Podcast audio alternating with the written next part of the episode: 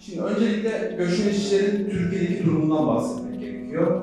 Malumunuz 2011 yılından beri Türkiye'de oldukça fazla göçmen işçi var. Ee, sayıları 3,5 milyonu geçmiş bulunmakta. Ee, ve özellikle tekstil sektöründe inşaat sektöründe ciddi bir varlık gösteriyorlar. Bunu da aynı vasıtayla söylemse. Şunu da eklemek istiyorum. Türkiye'nin unutmaması gereken bir şey, Türkiye ilk kez aslında göçmenlerle ve göçmen işlerle de karşılaşıyor. Bu daha önceden de durum. Bize daha önceden de Türkiye'de dışarıdan göç geldi ve o zaman da o göçmenler işçi olarak orada e, hayatlarını sürdürdüler.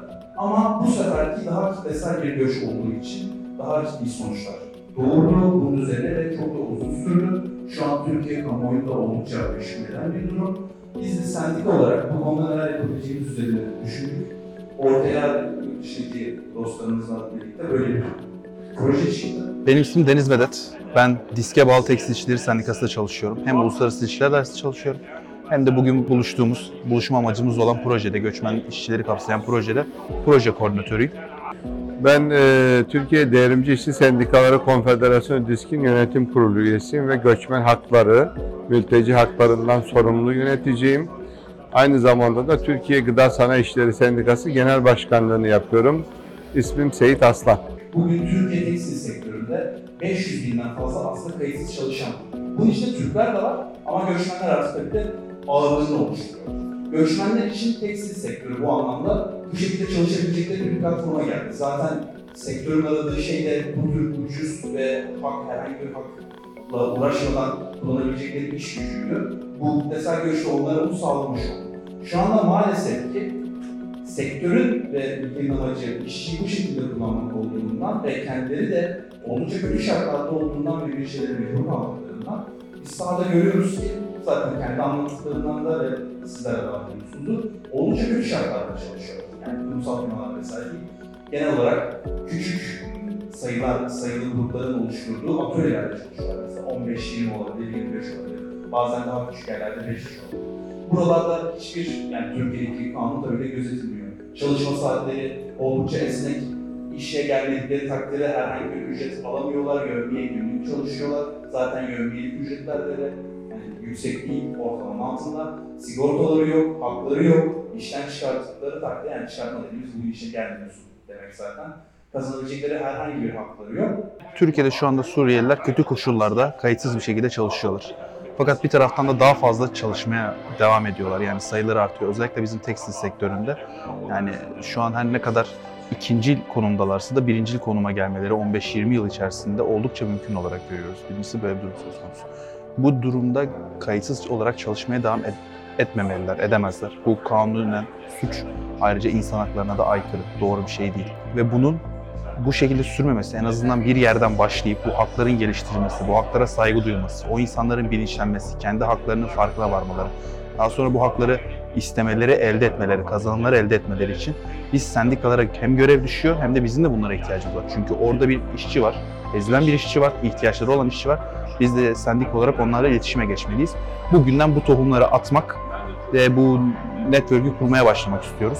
E, Türkiye'de işçi hakları, işçilerin hukukları, ister göçmen olsun, isterse başka bir ülkeden olsun bunların yaşamış olduğu problemlerin, sorunların çözülmesi konusunda bir çalışma sürdürüyoruz.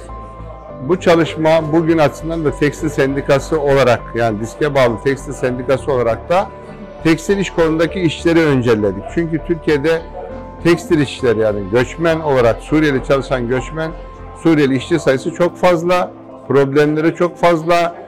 Ee, göçmenler kayıt dışı çalıştırılıyor, e, pasaportları elinden alıyor, kimlikleri elinden alıyor.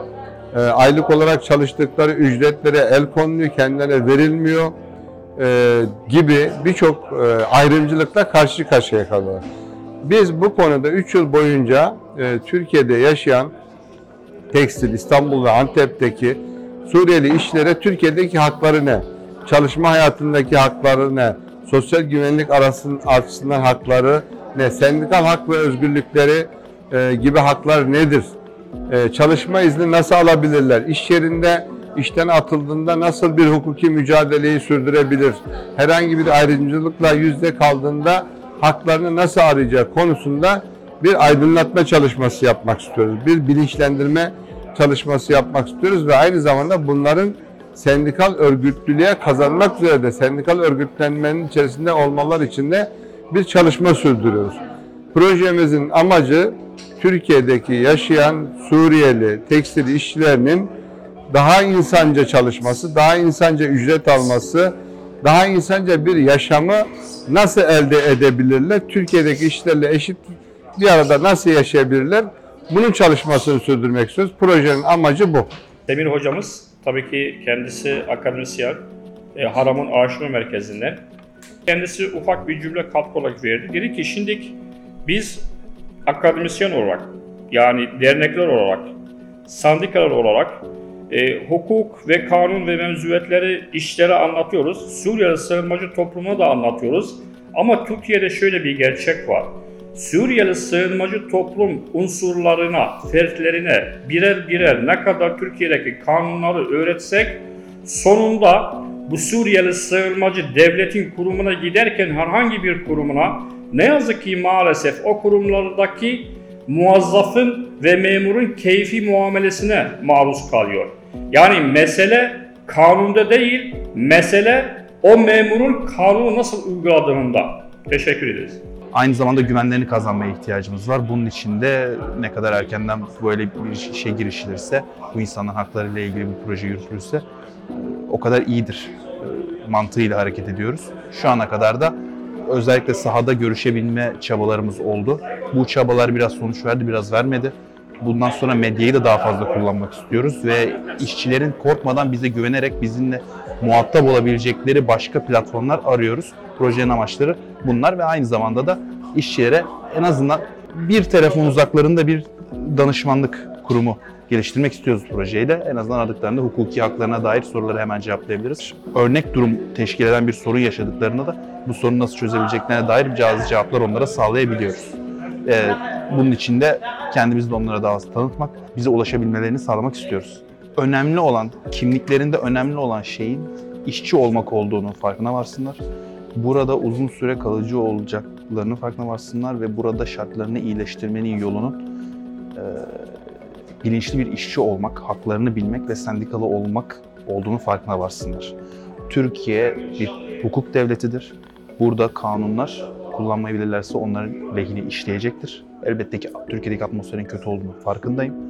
Ee, Ancak bunlar düzelecek ve göçmen işçilerde, bütün işçilerde haklarını daha fazla bildikleri takdirde barış içinde yaşayabilirler ve şartlarını düzel- düzeltebilirler. Teşekkür ederim. Ben teşekkür ederim.